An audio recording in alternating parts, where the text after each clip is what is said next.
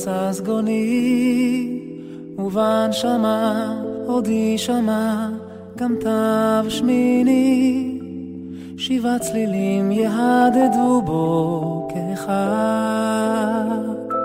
קולות שונים עונים בצליל מלוכד, תו אל תו לאט יקרב, יאיר פנים, ותר ממך ותן קולך לתו שני, הנה עולה שלמות גדולה שאתה וגם אתה גדול ממי שאתה. כמו שתו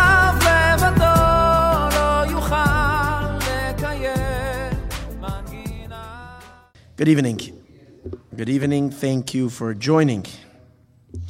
Tonight's class was dedicated by Daron and Cha- Chana Muller.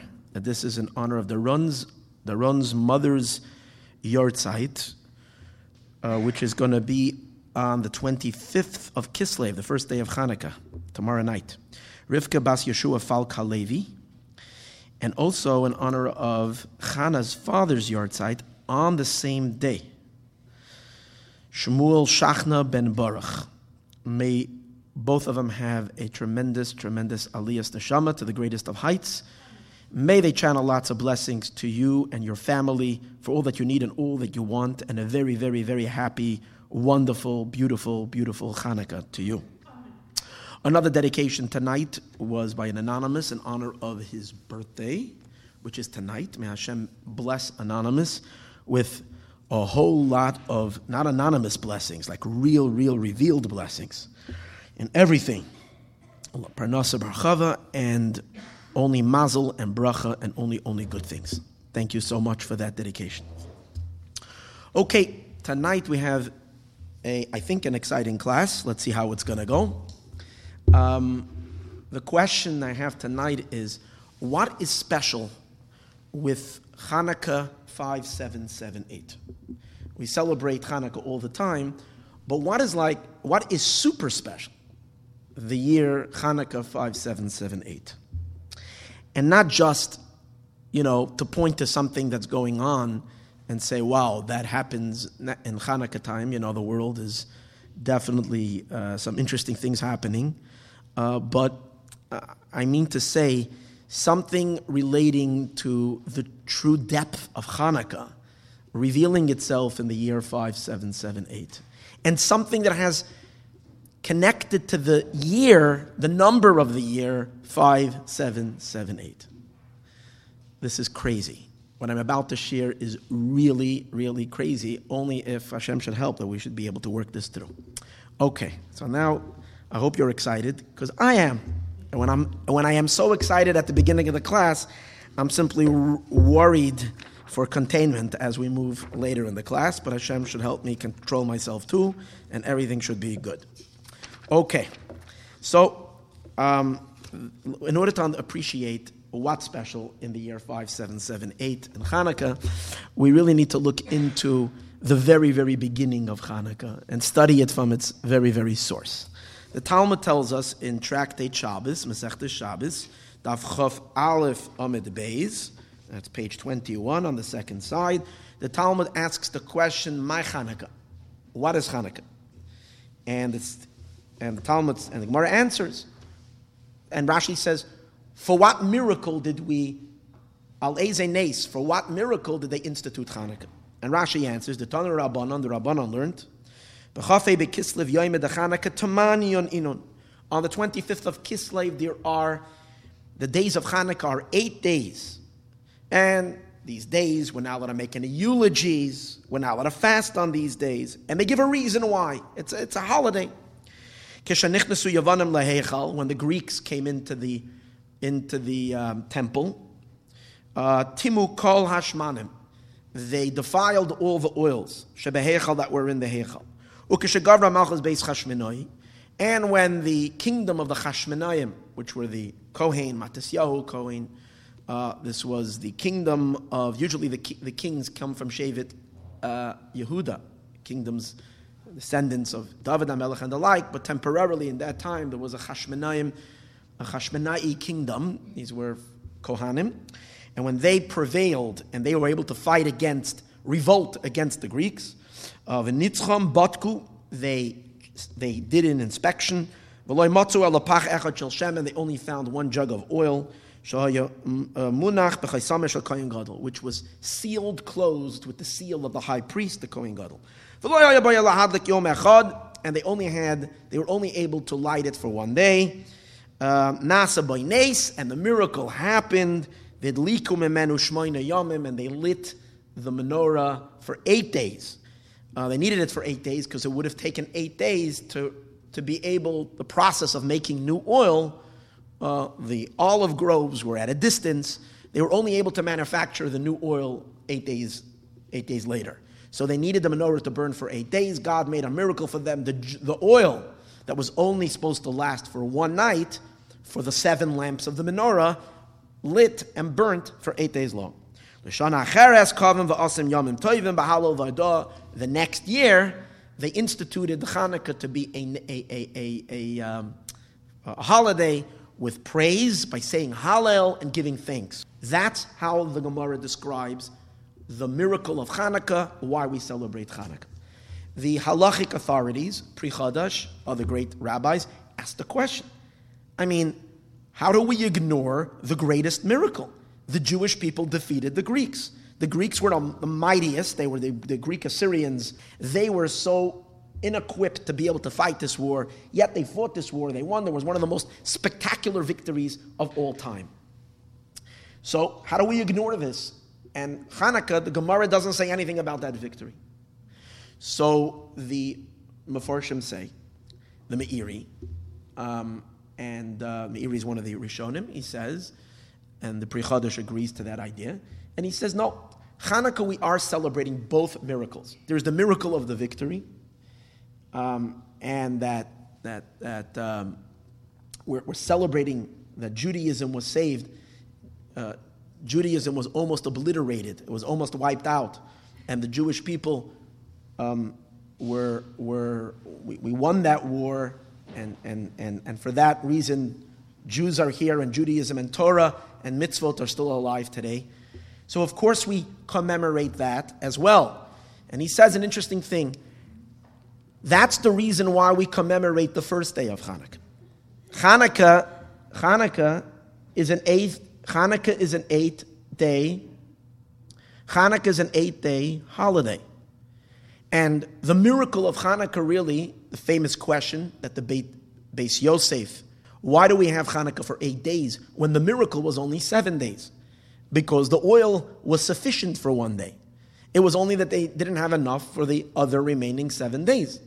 So what was so so the miracle happened only on the second day and onward. So if we're commemorating a miracle, we should commemorate only from day number two through day number eight, which is seven days. Why have a commemoration eight days? The first day is not a miracle. So he says, the first day, we are commemorating not the miracle of the oil, but we're commemorating the miracle of the victory, the stunning victory of the Jewish people. And he says, Oh, but then why do we light the menorah the first day? We should light the menorah for seven days and so on. Because it's not only the victory of the, the war, it's also the miracle in finding that one jug of oil. Because at that time, as the Greeks came in, they intentionally, as we're soon going to see, contaminated. It wasn't just that they stuck their, their hands, you know, they touched everything and, and the oil became contaminated. They intentionally opened up all the bottles and contaminated the oil, as we're soon going to see why they did that. So the fact that they missed this one bottle, this one jug of oil, and this was saved, this itself, and they were able to find it, this itself was a miracle, and that's the reason we commemorate and celebrate the first day of Hanukkah. That is the Meiri's explanation. This fits very well with Maimonides. Take a look at Maimonides, where Maimonides speaks about the laws of Hanukkah. So the Lubavitcher Rebbe says something very special. He says, you see clearly in Rambam that Rambam is of the opinion that the, commem- the, the, the, commemoration of Hanukkah is including both miracles. How do we see that? The Rambam begins his, his, in Rambam and Mishnah Torah in the laws of Hanukkah, begins telling us why we celebrate Hanukkah. He says. This is the first Perek Gimel Hilchas Hanukkah, third chapter. It's the third chapter of Hilchas Hanukkah, but it's really the first chapter because the first two are dealing with Purim. It's Hanukkah and Purim. So the first two chapters deal with Purim. Here is where Rambam begins to tell us about Hanukkah. And Rambam says, in the second temple, when the Greeks were ruling over the Jewish people, they decreed terrible decrees on the Jewish people. Ubitlu dasam, they interfered and they tried to stop our religious practices. They did not allow us to occupy ourselves in Torah study and a mitzvah observance. Upashtu yadam b'mamoina. And then, as we said earlier, it began as a religious war, but then they plundered their money. Ubibnaiseim. And they, and they violated their daughters. It was a horrible time. The nichnasu lehechal. They went into the hechal upartzo by pratzos, and they breached breaches, the timu ataharos, and they and they defiled everything that was pure. V'tzar lahem Yisrael ma'oid mipneim. And it was the Jewish people had a lot of suffering from before the, the Greeks. V'lochtzum lachatz gadol, and they oppressed them with a horrible, with a very great oppression until God had mercy on us. And he saved them from their hands. And they were saved. And the sons of Chashmenoi, Matisyo and his children, the great Kohanim, Vahargum, they killed them, Vaishiu Yisrael Meyadam, and they saved the Jewish people from their hands. The Hamidu Melech min Kohanim, and they appointed a king from the Kohanim, from the uh, as a, a Kohen king. The Chazra Malchus Yisrael, and the Jewish sovereignty, the Jewish kingdom returned. Yasser al Messiah Shana Adachor Misheni. More than 200 years, the Jewish people continued to live in the land until the Romans came and destroyed the second temple. That's the first law, okay? Realize that. Halacha Aleph, concluded. So far, the Rambam is not talking anything about candles, about lighting a menorah. He's speaking about the horrible times that the Greeks and the oppression of the Greeks against the Jewish people, and the and the uh, the fact that the Jewish people were able to rise up again and they were successful in their uprising. Now, Rambam says in his second halacha, Ukshegavru Yisrael when the Jewish people prevailed over their enemies, the Ibdom, and they finally wiped them out. They actually finished the war, war on the 24th. Actually, tonight is the day that they achieved victory, meaning tonight, tomorrow, the 24th. And on the 25th, that's why Hanukkah is called Chan- Chanukah. One of the reasons is Chanu, we rested, the war was over on the 25th. So on the 24th, was when they achieved, they finally drove the, the, the Greeks out of the land and they were able to establish and they were able to rest on the 25th. But on the 25th day, um, they went into the, the, the temple which lay in shambles, which was all defiled and horrible. The Loimatsu Shemento was a horrible mess. And they couldn't find any clean oil, good, and they lit the Nerois for eight days. That's the second law.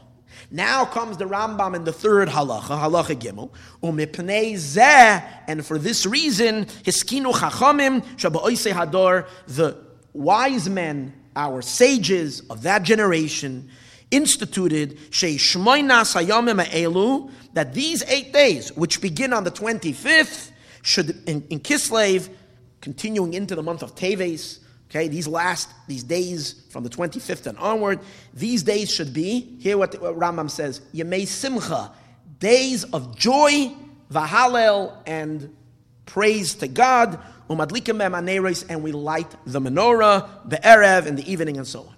So you see clearly, the Rebbe says, that Rambam says that our commemoration of Hanukkah is after the first two halachot, after the first two laws, he says, Umepnei zeh, and because of this, what's this? All the whatever was mentioned before, these two miracles, that's why we make Hanukkah.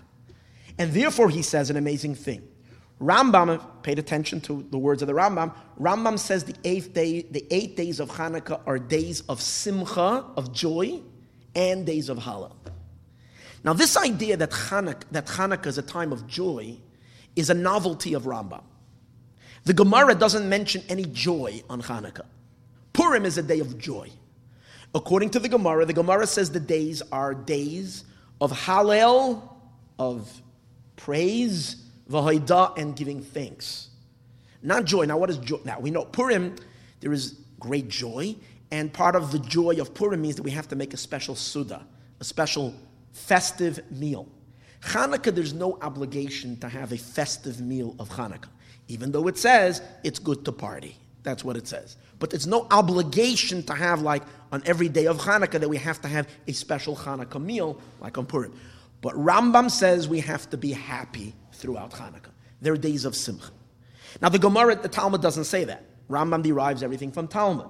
So the Rebbe says an interesting thing. The reason why Rambam says that we have to have a joyous, that Hanukkah has to be joyous, and the Talmud doesn't mention it, is because the Talmud understood that we have a joy on Hanukkah. Why?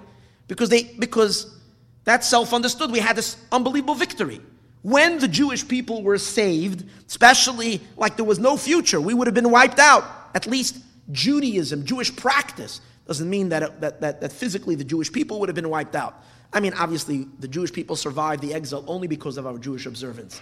But put that to the side, the, the Judaism definitely would have been wiped out, and the great victory that we had, that we were able to have our, our, our, our freedom, free ourselves from. And that deserves, the military victory deserves a time of simcha, of joy. That's why Hanukkah is a day of simcha. When the Talmud asks, mai Hanukkah, what's Hanukkah? The Talmud is asking, why do we have two things? Why, were, why was Hanukkah instituted as days of praise, Hallel, and thanksgiving? That's the question. And also, why eight days? If it's because of the victory, the victory, it's a one day celebration. Okay, you know, it depends if there's a walled city and not a walled city, but everywhere only celebrates one day. So Hanukkah should also be one day. So why do we have Hanukkah eight days? And why do we have Hanukkah as a time of Hallel? For that, the Talmud says that's because of the miracle of the lamps. And that burnt for eight days. So Rambam understood that the Talmud is not even talking about that because that's obvious that Hanukkah is a time of simcha, joy. So, what we really have now, what's the conclusion? Hanukkah is celebrated because of two miracles. Miracle number one is the victory. For that, Hanukkah is time of festivity. Then there is another miracle. The lamps burnt for eight days long. For that, we celebrate Hanukkah by lighting the menorah. We say Al Anisim, thanksgiving to Hashem during the Shemona Esrei, during when we bench, when we do Birchas Hamazon, the grace after meal. And we say Hallel. Two things. It would seem, however, that the two are two separate things. Of course, one follow the other, but they're not necessarily deeply connected, two separate things. Problem with that is if they would be two separate things, as we're just mentioning, then we would have to say that the joy, the fact that Hanukkah is a time of simcha, again, not everybody agrees that Hanukkah is a time of simcha. But Rambam is of the opinion that Hanukkah is a time of simcha, a time of joy, then really we should only have the joy for the first day. Because again, the victory was only a the victory you celebrate like Purim as a one day thing. The eight days is only because of the menorah, the miracle that happened with the menorah.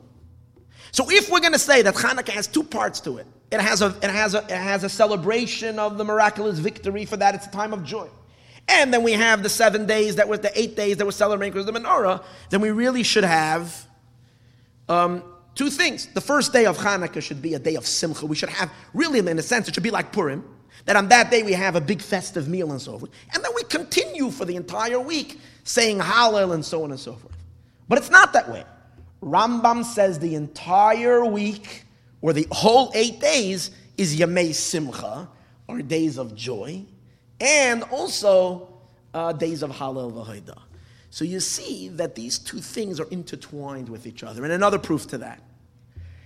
After we light the menorah every night of Hanukkah, we sing or say Hanerois Halalu.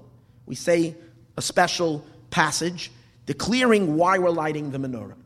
And in that passage of Aneris Halalu, we say Alanisim, Valaneflois, Valachuos, on the miracles and the wonders and the saving that you saved, that to, and the Al Yadei Kohanecha through the Kohanim, which what's that saving? What was that salvation that the Jewish people had? The salvation that we had. We're talking about the victory. But hold it. You're now declaring why you're lighting the menorah. And the menorah, the Talmud, is not connecting it to the victory. The Talmud is saying that the menorah is lit because of the miracle of the menorah. So why is it that we're declaring and we're saying and we're saying it's because of the salvation? Is a sign that the two things are enmeshed together. When we're lighting the menorah, included in the menorah is the victory. Included in the victory is also the menorah. The two miracles, even though they're two separate miracles, are intertwined with each other. Another proof to that.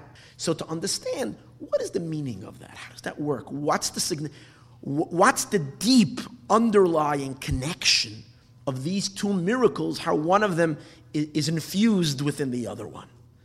So to understand this, we have to get a little bit deeper into the story of Hanukkah. What happened? So here's the thing: the Greeks when the, we know that the difference between Hanukkah and Purim, Purim is celebrated in a very physical way. We have a big meal, we send gift packages, food packages to each other, and, we, and, and that's that, and we drink, and that's the mitzvah of how we commemorate Purim. Hanukkah has more of a spiritual feel to it. Hanukkah, the main commemoration is through lighting lamps, and fire represents the soul. Ner Hashem Nishmas Adam. We're bringing light to the world. Of course, we have latkes and donuts and all of that, but that's like secondary. The main thing of Hanukkah is lighting the menorah, which, is a, which, which represents the triumph of the spirit over matter. The, the, the, the, the neshama, the soul, the spirit, the Torah and the mitzvahs are compared to a lamp, right? Uh, Ner Hashem Nishmas the soul is compared to a lamp. Kiner mitzvah Torah, or the mitzvah is compared to a lamp, the Torah is compared to a, a, flame, a fire, or a light. Good, and that's how we commemorate Hanukkah. The reason for that is was because the persecution, the essential persecution of Hanukkah, was very different than the persecution of Purim. Purim, it was anti-Semitism. Haman was a racist. He was an anti-Semite. He could not bear the Jewish physical the presence, the physical presence of Jews in this world irked him. He wanted to eradicate every Jew, similar to Hitler, to eradicate the physical existence of the Jewish people. That's why, and it wasn't a religious war. Haman didn't care whether you were religious or not. Jew, your fact that one was a Jew, you had Jewish blood in you, was what bothered Haman. Therefore, when we commemorate, we commemorate the physical survival of the Jewish people the Greeks, Assyrians, their war was a spiritual war. They did not mind Jews in the world. Quite on the contrary, the Jews were the per- perfect people for the Greeks because the Greeks were a sophisticated people. They celebrated the arts, they celebrated the sciences, they were great philosophers, they were great thinkers. They weren't primitive, they didn't have a primitive culture, they weren't backwards people. They were like the future. They were the, they, they, they were the, um, um, the modern ones. So they appreciated the Jewish mind, the, the greatness. And they didn't even, but their war was against Jewish practice, against the religion of the Jewish people. Now, to take that a step deeper, and again, being that that's what they wanted to annihilate, that's why the victory, the way we celebrate it, is more of a spiritual, because it's the victory of our soul. It's the triumph of light over darkness. But if we take it a step deeper, the Greeks didn't even mind our observance of Torah and mitzvot. That did not bother them. What bothered the Greeks more than anything else was the super rational attachment of Jews to the, to the Torah and the mitzvot because Torah and mitzvot are godly. What hurt the Greeks, what hurt and what bothered the Greeks more than anything else was not the, the Torah and the mitzvahs per se, but the divinity of the Torah. The divinity of the Torah, that's what bothered them. The fact that this is a godly discipline, that the Torah is given to us from Hashem, this is Hashem's mitzvahs. It's for that reason that their main opposition were against the mitzvahs that don't make any sense. Meaning, generally, you know, you look at the Torah, the Torah is a beautiful way to live. Most of the mitzvot, a lot, or at least many, many of the mitzvahs of the Torah, can be explained in humanistic terms. It's full of compassion and caring. It tells you how to treat a stranger, don't oppress a stranger, to love the stranger, to love the orphan, to love, to be charitable, to be giving, to be sensitive, not to oppress, not to, not to cause any harm, to be responsible, to pay back people if you damaged. I mean, I mean, it's basically foundations of civilization. These things make a lot of sense. And there's a tremendous logic. The Talmud is filled with the deepest logical um, explanations and so on and so forth. It's, it, it's, I mean, the Jewish people were always known to be the people of the book, the people of the great minds. And the Talmud dev- developed the Jewish mind. So the Greeks didn't mind that. That they were, they're, they're, they're okay with that. What bothered them was that the Jewish people cherished the Torah and the mitzvahs because the Torah is divine, because the Torah is coming from God. And therefore, whether we understand the mitzvah or whether we don't understand the mitzvah, we simply obey the mitzvah because God said so.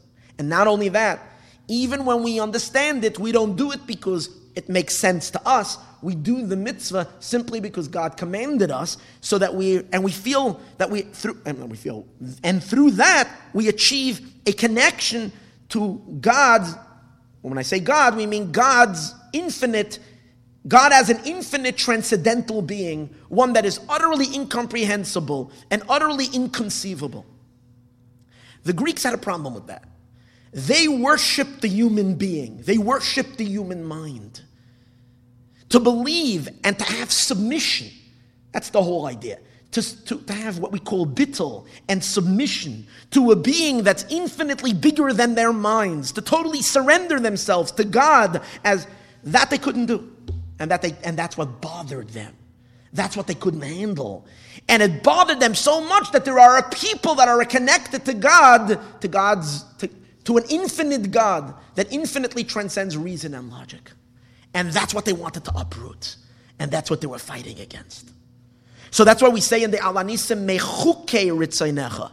Those mitzvahs that we do because they're God's will, not because they make sense. Chukim. Chukim means laws that are that don't make any sense. They're ab- above knowledge, they're above reason. And it is for that reason that the Greeks, and we're soon going to see its modern day application. This is huge. Because we realize that this, this, this Greek idea is very, very, very, very, very much alive today as a philosophy, even within the Jewish people. Where we look at everything just through our, our human minds, and that becomes the ultimate barometer. That becomes the ultimate measure thing of how I how I see the Torah. If it makes sense to me, and if there are certain things in the Torah that don't make sense to my mind, and say in today's modern world so and so is not doesn't have to be kept and so on and so forth because we can understand that that's the way it was way back then but now it doesn't apply because we have other ways of dealing with so and so or better ways so we can drop the torah it's because one is taking the torah with the limitations of the human mind and one is dropping or not connecting to the true essence of the Torah, is that Torah is the unfathomable wisdom and unfathomable will of, of God Himself. And it's infinitely higher than our understanding and appreciation. It's a miracle that there are certain parts of Torah that we could understand if this is God's mind. God lowers the Torah down that humans could have a grasp in certain parts of it. But the Greeks, this they couldn't comprehend. That's the reason why, when they came into the temple, the Greeks immediately went into the temple. They went into the temple, and it, it's interesting. They didn't want to. The Greeks were not didn't want to interfere with the temple worship as as is. If they would have wanted to stop the temple worship, the, the, the service that we serve God in the temple, they also had temples and they also had sacrifices and the like to their gods. What bothered them was the, this, as we mentioned, this God, this, this, this submission to a higher power, this total submission of the Jewish, especially from smart people. You see, if they saw a pagan, a pagan uh, people that, that are acting in this irrational way and they're totally, you know, have certain rituals that don't make any sense, it was okay because they said, you know, these people are not smart people, they're not sophisticated people. But a sophisticated people like you, you're an Am Chacham V'Navain. You're a people of the mind, you're a people of wisdom, you're smart people. So why don't you question this, this, this blind faith? The fact that you keep certain things that don't make any sense. So, how did they illustrate that? When they came into the temple and they wanted to stop our service, they didn't, if they want, what they could have done is they could have taken all the oil and they could have broke, taken all the bottles, shattered the bottles, spilled the oil on the ground, and finished. There's no more oil. They didn't do that. They cracked open all the seals, they stuck their hands in and they touched it. Why did they touch it? They wanted us to light the menorah, but they wanted us to light the menorah with impure oil, with defiled oil. When you say oil becomes defiled, why is it defiled? Because a Gentile touched it. Does that make any sense? The guy went to the shower, he cleaned himself, he's very, very clean. What kind of a contamination? And you touch it, it's not becoming defiled. And the Gentile touched it, it does become. It's an irrational thing. It doesn't make it's super logical. So God said. There's no there's no other explanation other than this is God's will. That the Jew is not contaminating it, but you can also contaminate the oil. If, his, if for whatever reason he's not in a pure state, fine. If the Gentile touches it, it becomes defiled. It's not the most, it's not, it's not a logical thing. It actually makes a lot of people very uncomfortable because it makes a, a very, very absolute distinction between Jew and Gentile. And from a humanistic place, from a place of compassion and so forth, you might think, come on, don't say this. This is, this is, this is a terrible thing that you're saying this, right? But yet, that's a rule. And the Greeks couldn't handle it. So what did they do? Contaminated that oil and said, light your menorah with that oil. Let's take it a step deeper. Oil represents intellect. Oil represents wisdom. Oil produces light, and light is the light of, of, of wisdom, the light of the mind. The Jewish people in the temple lit the menorah. It meant, and we know that this was supposed to be represent a light to the nations, a light to the entire world. Why? Because in the, in the temple, they, uh, the, the verse, the, the, the Talmud says, Does God need the light? Hashem doesn't need the light. It was so that the light of the holy temple can go out and illuminate the entire world. The question is the Greeks said, You Jews have so much to offer, you Jews have so much to give. Human, look, look at your sophistication, look what a beautiful Torah. Your Torah is so moral. Your Torah is so ethical. Your Torah is so is so is so it has so there, there's so much generosity and compassion and kindness. You can be a light unto the nations, but take the godly thing out of it. Use oil, but use contaminated oil. It's special because it's great because it makes sense. No, because to a Jew the Torah is special not because it's intellectually superior to other disciplines. To Jew, to a Jew, the Torah is great not because it's so there, there's so much wisdom to it. The mind is it causes such such development of a person's mind. It elevates the human mind and the human spirit, and it makes you into a good person. That's not what Torah is. It's not about making you into a good person, into a smart person, and living the best life. The Torah is to live a godly life to fulfill God's wishes and what Hashem wants, and to connect and to bring Hashem into the world. That's the greatness of the Torah. And that's why know that doesn't work. We can't use contaminated oil. But they wanted us precisely to use contaminated oil. Let's apply this to the modern day for a moment. You know, there is a, a movement, I'm not going to get into everything, but there is a movement within the world, very, very relevant, very, very, very strong, very powerful in which on, on, on, on, on, on externally it looks like something extremely, extremely pious. There is a movement of equality. There's a movement of, of, of uh, a, a, a, movement to bring um, a very humane movement. In other words, to bring liberty, freedom, and rights to every person to eradicate any bit of uh, what we might call bigotry or so on and so forth or and therefore right so and this is a movement right whether the movement in europe whether it's in all the colleges and in, in, in, in, in, in, in, in dominating the media kind of a, a, a, a, a, movement looking for world peace working for world peace and looking to harmonize everybody and be accepting of everybody and every lifestyle and every way of life and so on and so forth. And this is, it seems to be so beautiful. It seems to be the ultimate sophistication of mankind, reaching its ultimate completion where all human beings can live in peace and harmony. There's only one problem. The problem is that that movement hates God. At the core of it is do not bring God into it. We will achieve world peace. We will achieve acceptance of everybody. Everybody is wonderful and everybody is good. But the moment you introduce that, that, that there is God and that a will of Hashem, that Hashem or God has some will in it, then that becomes something that has to be fought and has to be and has to be with, with, with, with something that needs to be fought with every, it's like a war, outright war. It's, it's, it's, it's so amazing.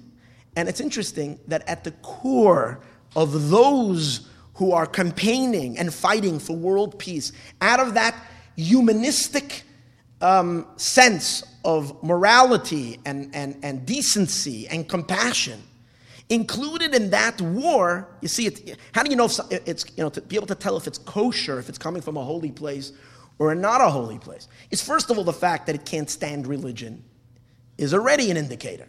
The fact that any that it wants to do away with any restrictions that are related to God, that God set up in the world, whether the sanctity of marriage, where God decided how marriage needs to be, that marriage is between a man and a woman, or, or the like. But included in, in this war is for some reason the Palestinian cause is the ultimate, ultimate and that the Palestinian cause is like this is at the this is the cause of everything. If we can only only care for the Palestinian for the poor Palestinian people, and that Israel is the ultimate aggressor, not take now. If you think about it, okay, we know when Mashiach will come. The land of Israel has been given to the Jewish people by God. Fine. Palestinian people, Hashem will provide for them a place to live. They won't be in the land of Israel. Hashem will provide to them a place to go. That, that's, that's just the truth. That's what the Torah says. There are people in the world far more oppressed than the Palestinian people. People in the world that are suffering with horrible. There are, there are civil wars. There are places where people, where women are violated, where thousands of people are tortured to death, and all of that is not is not important. It's the Palestinian people. Why? What's at the root? What's at the root? What's at the core? The core over here is this Hellenistic movement. It's a movement to resolve the world's problems, but keep God out of it. And since the root of Hashem in the world is Yerushalayim, is Jerusalem, and the Holy Temple, that's where God resides. That's the place where Hashem's light comes to the world, and being that they don't want God, so even though externally it has, an, it has a face of kindness and compassion, and quite on the contrary, if you don't agree with these views, you're a bigot, you're a racist, you're a religious fanatic, and so on and so forth. But really, at the core, it's a Hellenistic movement. That's what it is. It's exactly like the Greeks. The desire is keep God out of the picture. So let's push God out of it. If we push God out of it, obviously the hottest topic is the Palestinian people. Because again, this is all subconscious. I'm not saying consciously people understand this, that God's presence in the world is related to Jerusalem, it's related to the Beis HaMikdash. But subconsciously, this klippa, this element, and it's, and let's understand something, it's not just, it's in the Jewish people as well. What do I mean by that? The movements of of, of, of, of, of, manip- of, of, of changing and adapting the Torah, which where other where people wanted to do to the Torah, the reform movement and the like, to take the laws of the Torah and to change them and to say, well, this doesn't apply. The laws of kashrus have to do with cleanliness and so on and so forth. Humanity, the animals. What happens if today we find maybe in people's minds a more humane way to kill an animal, and therefore what? So you shouldn't do shechita anymore or the like. Obviously, that's manip- that's playing with God's Torah. And Hashem said something, so God said so. It's the it's the lack, it's the unwillingness to appreciate and to accept that there is a higher authority and that Torah is divine and it's not meant for human minds to manipulate and to play with it. So, what's so bad? You're going to say, What's so bad? So, what is? Okay, so let's push. Is, is, is it really evil? That's the question. Is it evil? And people have a hard time with that. It's not evil. They're good people who want good things. But the truth is, it is evil. Not, not necessarily intentional, but it is evil. Why is it evil? What is God supposed to do if he wants a relationship with the world? God who created the world, who made this world for one purpose because he wants a relationship with the world. How can he possibly have a relationship with the world if people don't want to, in order to have a relationship, they have to be able to accept a God that is, accept him. God wants to be in your life. He wants to be involved with you. But for Him to be involved with you, you have to be able to accept Him as He is, and He's infinite and infinitely transcending your mind. So He wants to lift you up beyond, beyond your limitations, beyond your boundaries, and allow you to have a relationship with Him. So imagine, and that's, and that's the whole reason the world exists. That's its, whole, that's its whole purpose for the world to ultimately have an ultimate relationship with God so that the world can go on existing forever and ever, reveling in God's light. But if, God forbid, you want to shut God out of the world, you're basically, and this people don't realize, obviously, what, what is really being done. Imagine the world being pushed into a, into a black hole, being cut off from its connection to God, and actually plummeting into total oblivion. That's really what it is. Because it's really, if you're disconnecting the world from its creation, you're literally killing 8 billion people. And you're killing a world with all of its godly potential. Obviously, no one is thinking this way. But that's the truth. If God created a world because God wants a relationship with his world, and even if you say keep the Torah and keep the mitzvot and so on and so forth, but disconnect from the super rational, disconnect from Hashem from it, that is evil. It's a, destru- it's a destruction of the entire purpose of creation. That is bad. But that was the, what the Hellenists wanted then, and that is the Hellenistic movement today as well. So, what did God provide for the Jewish people? In order for, for the connection, in order for this to be maintained, in order for holiness and, and the relationship of Hashem to the world where Hashem is channeled to the creation through the Jewish people, through our transcendental observance of His mitzvahs. In order for this to happen, God provided the miracle. And what was the miracle? The miracle was that they got to light the menorah with kosher oil, with pure oil. Not meaning to say, no, we will light up the world, but we will light up the world with godly light not with a Greek, not with a Hellenistic light, not with a Greek light. We will light up the world with a Jewish light, with the light of the pure, infinite will and wisdom of our Creator. So, what happened? In order for that to happen, a miracle happened. But why did it have to happen through a miracle? We know God doesn't like to do miracles. Why, whenever He can, He leaves things to the natural. Why did it have to happen through a miracle? If God knew everything, he could have made sure that the Greeks, obviously, it was God who orchestrated that that one jug of oil should be left over. God could have made that they should find enough oil to burn eight days.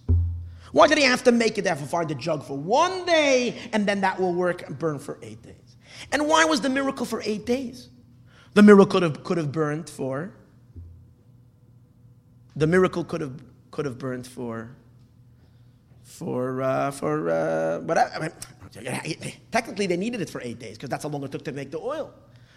But that whole setup that it should take eight days to make the oil, that too is is by divine providence. So why was it eight days? And the answer to that is there is here's something very very beautiful. When God comes down to the holy temple, when Hashem came down for the first time to reside in the Beis Hamikdash. The first time we made for Hashem a Beit Hamikdash, we made for Hashem a Mishkan. It says, "Vayhi bayom hashmini." It was on the eighth day that God came to rest. The Kli Yakar, one of the great commentators on the Chumash, explains why did it happen on the eighth day, and he says an amazing thing.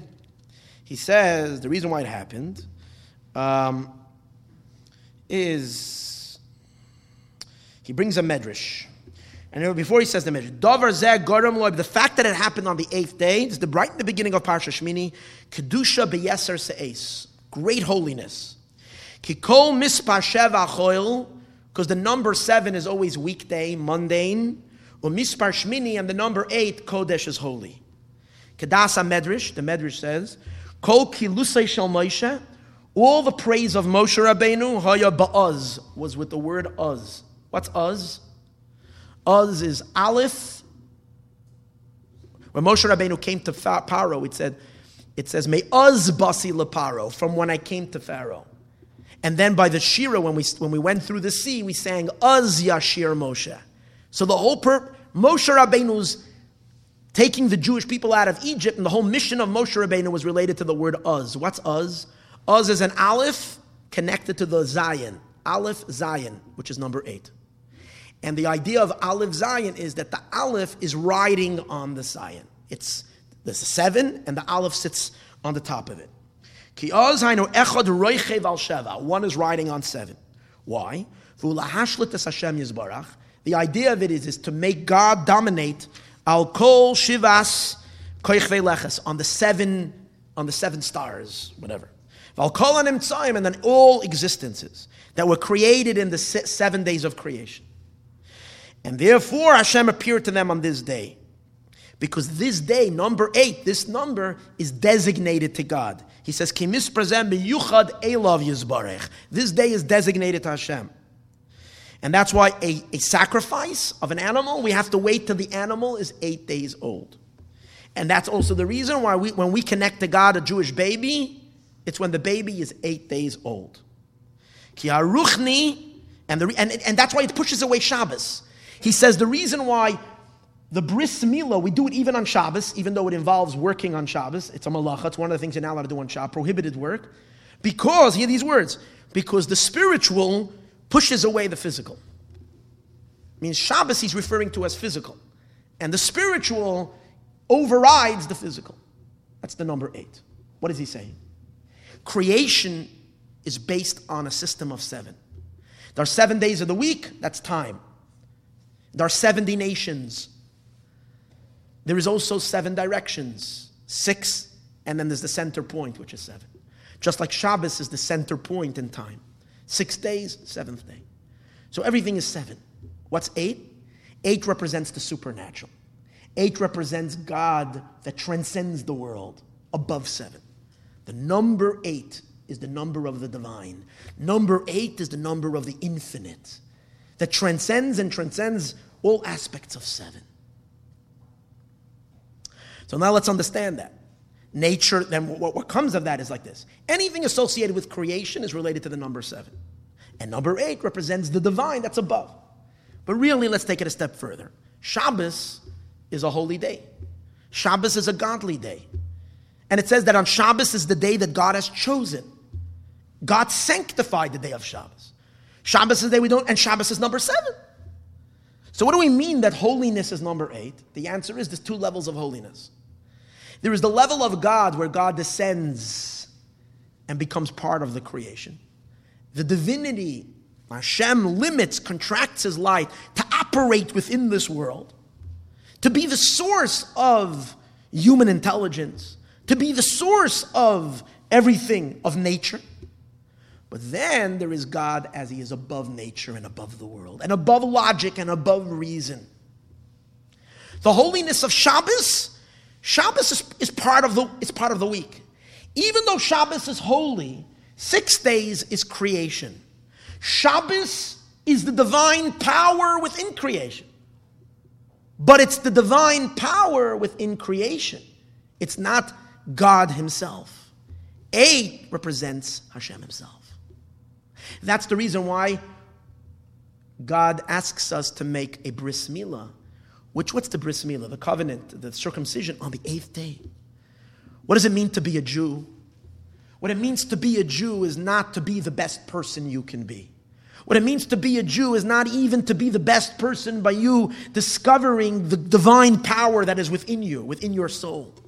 What it means to be a Jew is to mean to have a connection with God's very essence, with the infinite, with Hashem as He truly is. The Jew is totally above and beyond creation.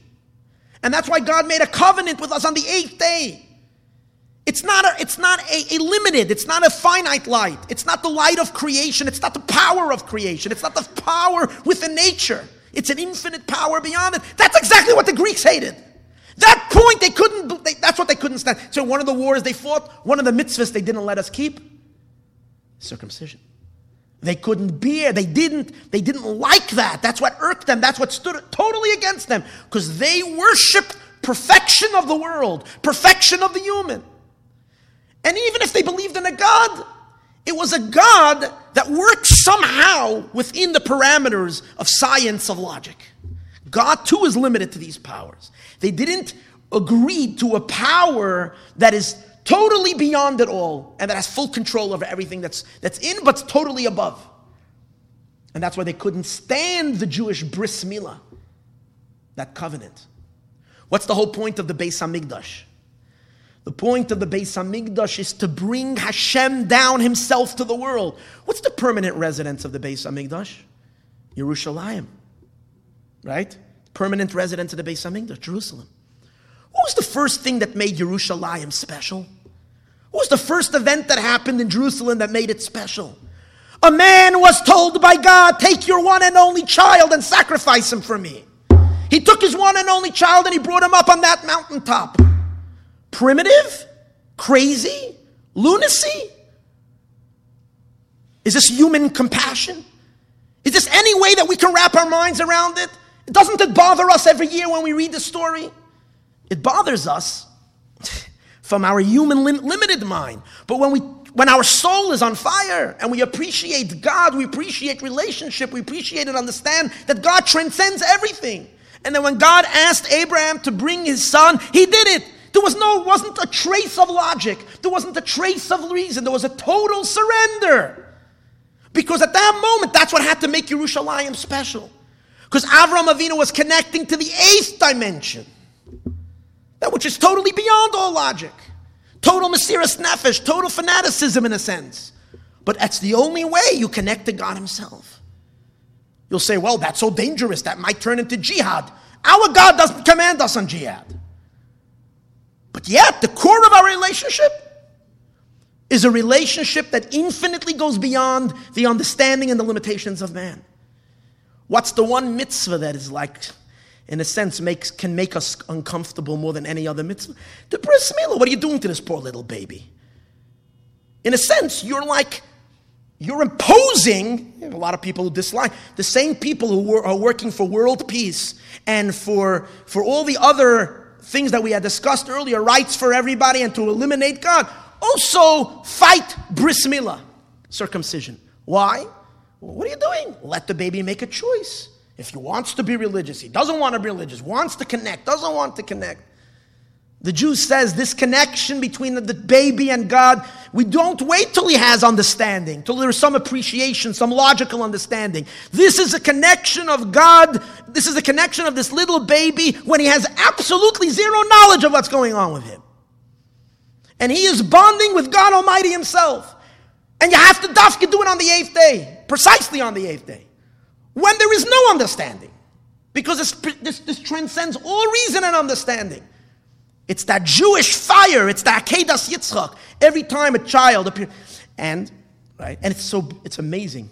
Even Jews who generally in Judaism take the very logical and like to understand everything in logic and in reason, come have the bris, the circumcision for their eight day for the, the baby, and, and do so joyfully.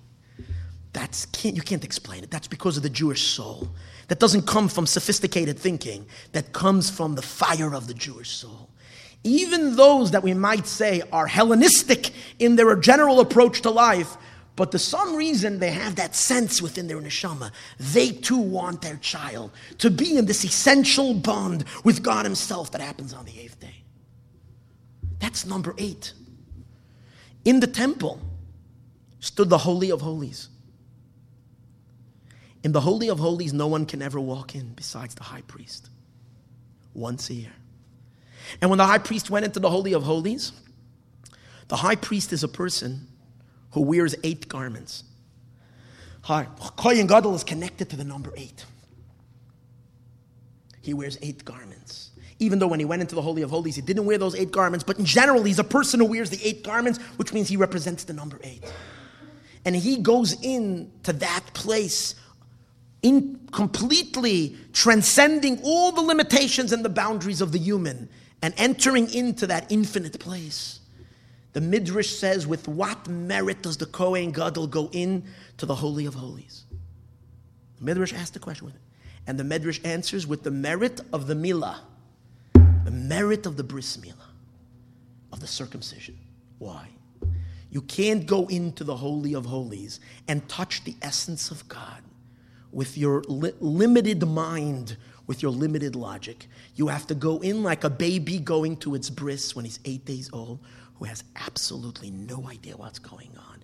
Total surrender, total, total unification with, a, with something infinitely bigger than himself. It says, Bizos Yaveh Aharon, with this Aaron should come El Kodesh to the holy, and the sages learn out the word Bizos is the same words that it says Zois Ois Habris. This is the sign of the bris. It's the covenant. That's what the Kohen Gadol goes in. Hanukkah here. Hanukkah is the time that we. The whole war of Hanukkah was to cut the Jewish people off from this, from this, from this, to, to snip this wire, to disconnect us from this transcendental unity, from the connection to, of Hashem Himself. Therefore, two things had to happen. Number one, the miracle First of all, the, in order for us to be victorious over this, we have to re- reveal this eighth dimension. We have to reveal God that's bigger than creation, God that infinitely transcends the world. That's why it didn't come through a natural event, it had to come through a miracle. Nature is seven, eight is the miraculous. It was a revelation of God Himself. God disregarded the laws of physics. Physics was totally blown out of the window and the fire burned. But for how long did it burn? For eight days. And where was this jug?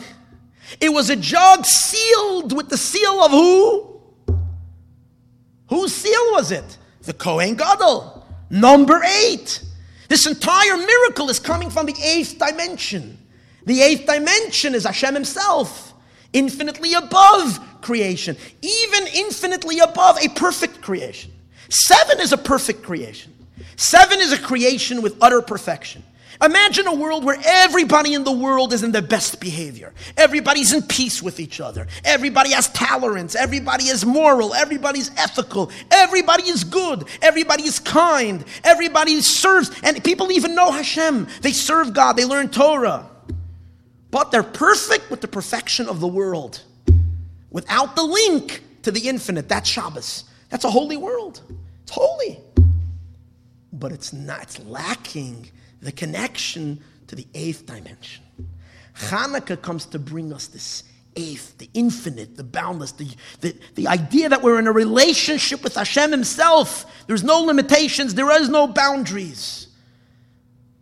The Greeks can agree to Shabbos, but they can't agree to the bris milah. That they can't agree to. They can't accept the number eight. The miracle had to come from the eighth dimension, from a place utterly transcendent. Now we'll also see what really evoked this great miracle to come from the eighth place, which was the, you see how this is integral to the war against the Greeks. In order to, in order to negate the Hellenistic approach, the only answer to that was a miracle. And what, and not just a miracle, but a complete supernatural miracle. Because in, in miracles itself, there is two levels of miracles. There is a Shabbos miracle and there is a Hanukkah miracle. There's a miracle of number seven and there's a miracle of number eight. In miracles, are two types of miracles, even when there's a miracle. There's a miracle that's camouflaged in nature, it works within the natural order. When you see something unexpected, it wasn't supposed to happen, yet based on that, the, the, the regular statistics, it shouldn't happen. And yet something extraordinary happened just at the right time. But you could explain it based on some reason. Like, i give you a perfect example the, the miracle of Purim. The miracle of Purim was a great miracle, but yet it was enclosed in, in politics, in what was taking place in Achashverosh's palace. That's a miracle within nature. So, what is that indicative of? It's also God. You can see the hand of God. God is pulling the strings. He's moving, He's manipulating, He's directing, He's shaping, He's forming. Yeah, but you don't see God's infinite transcendental power. You see a God who's kind of the power of the world and therefore controls the world, but He's not totally above it. But then there's a miracle that totally defies physics. It defies, it defies all the laws of nature. It cannot be. Which miracle was the miracle of the oil? It was a total transcendental because it had to reveal to us the number eight. And that's why it burnt for eight days. And it was important because the menorah, that's the whole point. What kind of light are we bringing to the world do the Jewish people represent? What's our light? What's our illumination? Our illumination is the infinite. Our illumination is God Himself. Not a limited divinity that humans can comprehend and understand. So that's why it was this miracle. What triggered the miracle to begin with? We said it came from the eighth dimension, it came from God Himself. But what triggered it? What triggered it was the, the day the, the day the the the, the those people, the, the Maccabees, went out to fight. When the war was really a impossible to win. When they went to war, they really were going on a suicide mission. They were outnumbered, they were surrounded. There was absolutely no way that they could conquer, that they can win the Greeks. It's described. You read, you read history, you read, you read how powerful that Greek army was. We just didn't have the means. Why did the Jews fight? The Jews fought because that spark of the divine woke up that insane Jewishness, that super logical fire of their soul went ablaze and they went out to fight even though they didn't based on logic and reason they would have never went to fight. Once they evoked within themselves that eighth dimension once they triggered their circumcision their connection to God that defies all logic and all reasons. That means you don't make any calculations. You just do what needs to be done and trust and, uh, and know that God will be behind you. They triggered the eighth dimension and they brought down the miracle. But yet, as I mentioned earlier, there were two miracles the miracle that they won the war and the miracle of the, of the lamps. Now, here's something very deep. What's the difference between these two miracles? The miracles of the lamp, as we mentioned earlier, is a total, ex, a total extraordinary miracle. It's a miracle that doesn't has no, no, no um, explanation in, in, in science. It's a clear demonstration that some higher power has just now has, has, has, has, is, is, is the cause of this. There's no other explanation. The, mis- the miracle of winning the war is something, it's a miracle, but it's a miracle kind of within nature. Because after all, they fought. They fought the war. Similar as when we might say, like the Six Day War. Six Day War, we were just a small against all these Arab nations, impossible to win. But yet, even though a miracle happens, clearly a miracle, did all the Jewish people in the world become religious after the Six Day War? Many people did, but did everybody? No. Because ultimately, you can still explain it. We had the brains, we had the knowledge, we had an amazing strategy. We caught them by surprise. So even though it was a miracle, it was the hand of God. But if one wants to argue that, that there is no God and wants to believe in an atheistic uh, belief, one technically can work his way through that miracle and explain it. So I'll ask a question. If the whole miracle of Hanukkah is coming from number eight, if the miracle of Hanukkah is coming from the eighth dimension, which means it's a display from God's superpower that's infinitely above creation, then why was the war? Why did God, why did we win the war through some kind of a natural means, which, as we said earlier, is like the miracle of seven? You have divine assistance, but you're working within nature. Why didn't why didn't we win the war in a complete, spectacular, miraculous way? For example, God could have made a big wind come and pick up all the Greek soldiers with their elephants. Imagine that. Put them in and have this big cloud of wherever and deposited them deep in the sea. Splash. And finished. God can do whatever he wants. They could have all dropped dead like the like the like the like the armies of Sancherib that they, they heard the angels singing in Caputo. I mean, if Hashem is going to assist the Jewish people, why go through the bother of the people fighting and fighting and fighting and achieving victory, kind of hiding the miracle?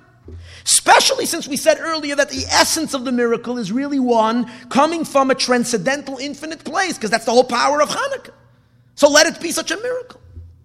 The answer is that we have to differentiate between, between the miracles that are camouflaged in nature because they essentially are coming from a lower place of the divine.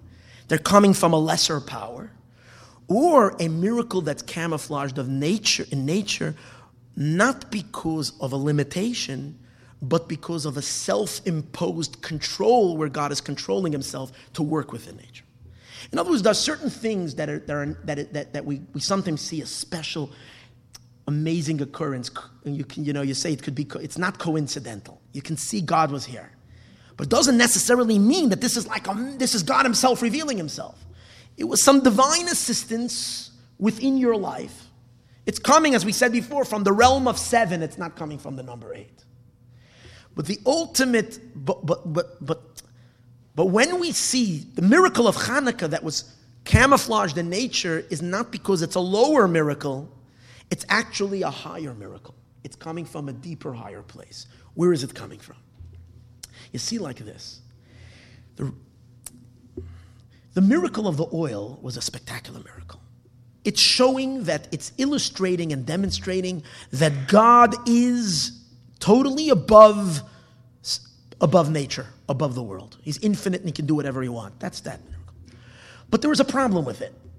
If the salvation to the Jewish people would have also come about through this totally extraordinary, beyond otherworldly power that would have, would have achieved it, we would know very clear that there is a God that's a master of the universe and it's a, ma- a power, has full control over the world but we would still not know, we would still live in a world that nature and the world that exists.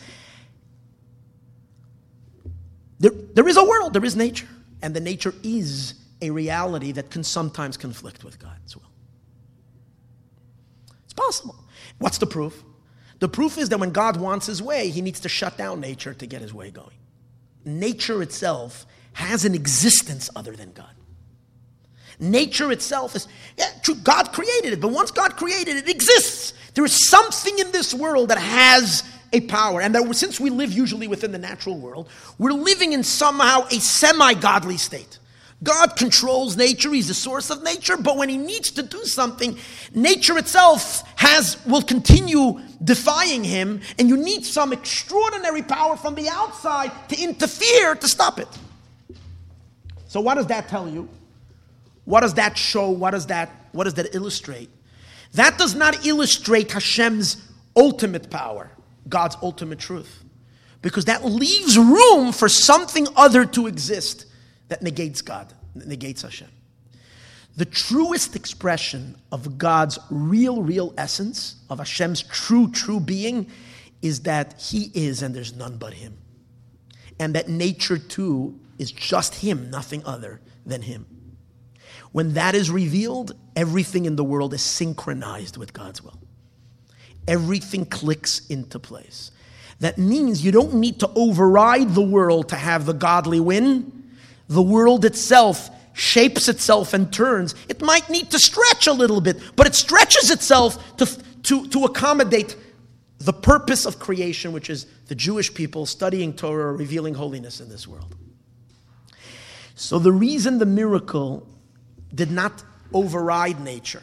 Essentially, the miracle was God Himself appeared. Not just in the miracle of the lamps, which was a miracle of eight days, in the miracle of the winning of the war, Hashem Himself appeared.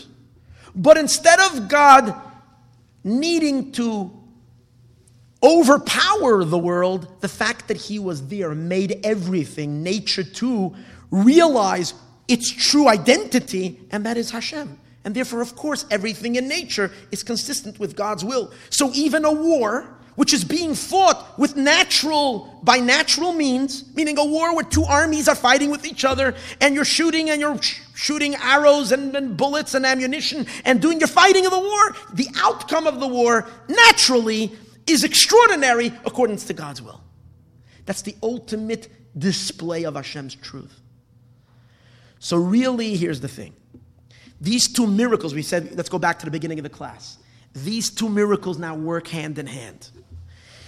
The miracle of, of the miracle of the the miracle of the of the of the menorah was necessary because if the Jewish people would only have the miracle of victory of winning the war, if we would only have the victory of winning the war, then what would we then we would never know that God utterly transcends nature.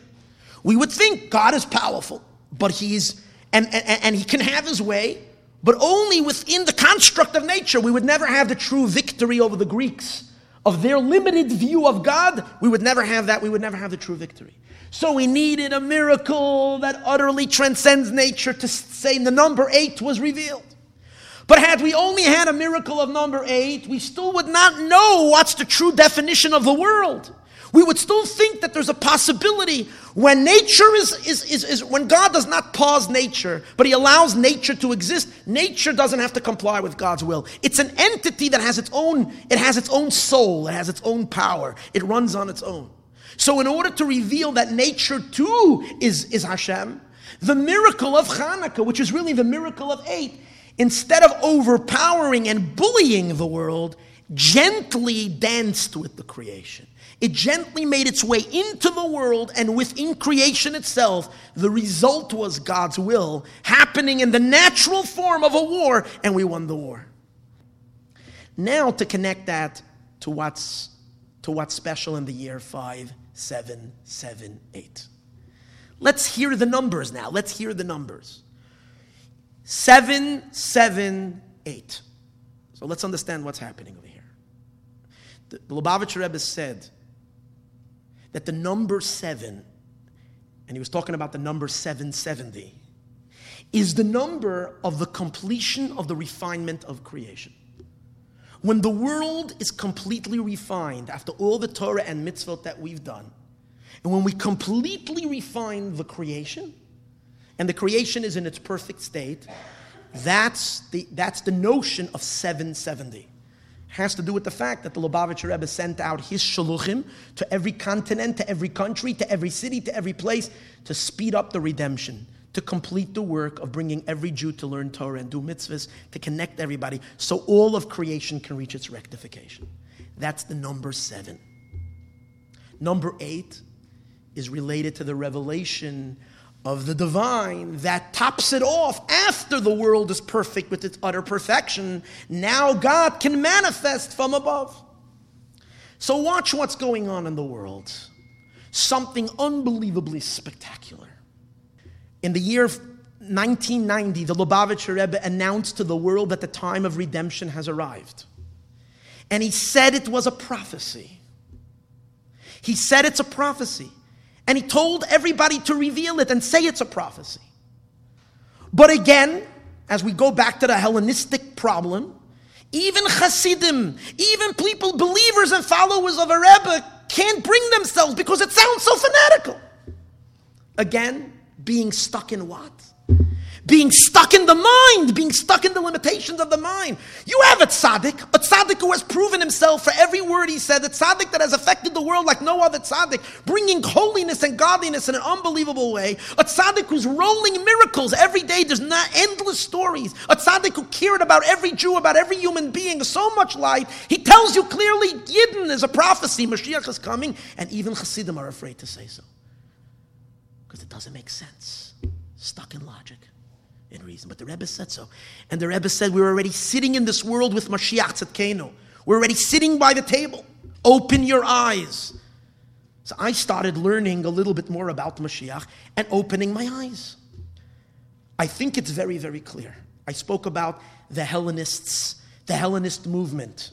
America was dominated in the previous administration by a Hellenistic movement, a war against God. Whoever doesn't see it is blind, blind, blind. It was a war against Jerusalem. It was a war against morality. It was a war against anything holy and godly, and God said no more.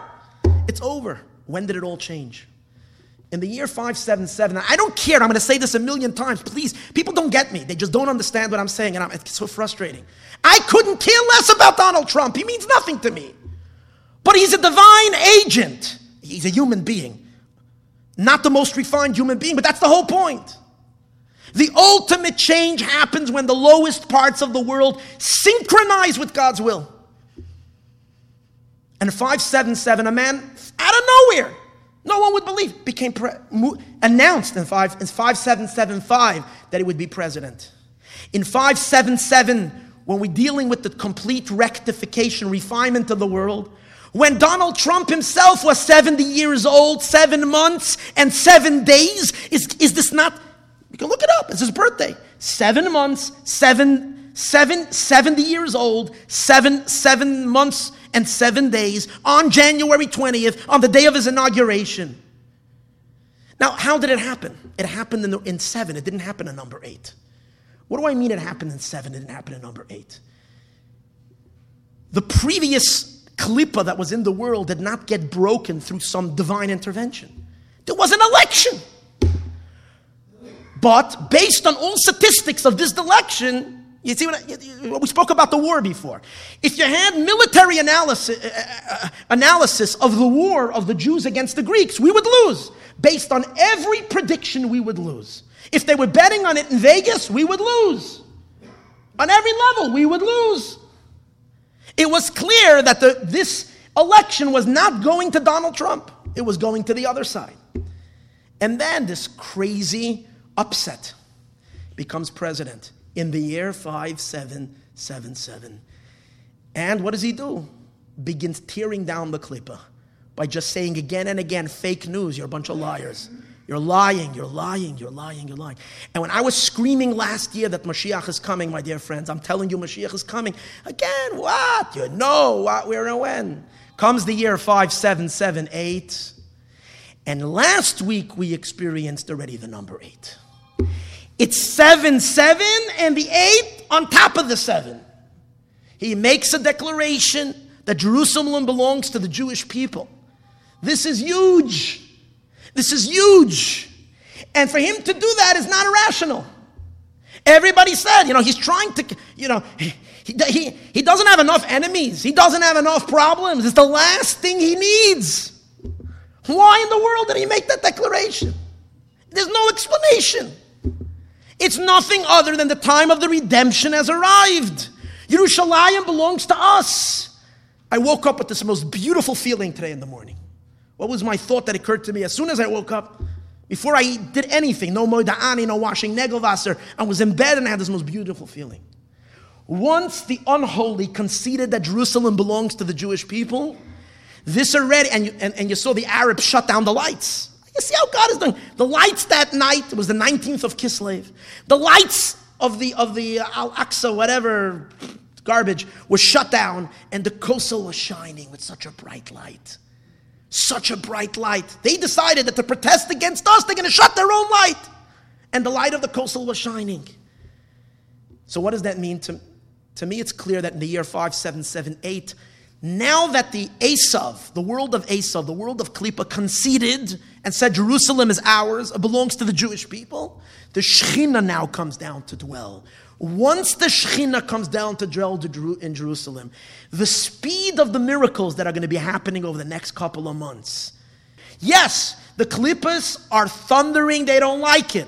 They're buzheving. I don't know, whatever you want to use the word. They're so upset they don't know what to do with themselves. But without any doubt, that Mashiach is mamish happening in front of our eyes. And we, as Jews, should be happy. We should be full of joy this Hanukkah. We should light the menorah with such Mashiach energy and start living in Mashiach consciousness because we realize this year is the ultimate Hanukkah. What's the ultimate Hanukkah? The eight is riding above the seven. The miracle of Hanukkah was a miracle of seven and a miracle of eight coming together. This year is the ultimate Hanukkah. The Hanukkah of five, seven, seven, eight.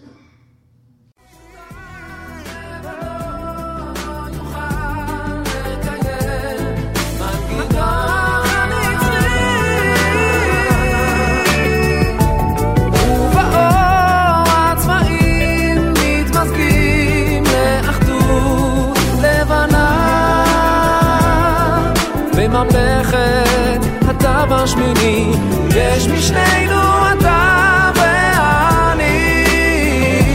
כי אתה אחי, כן אתה אחי,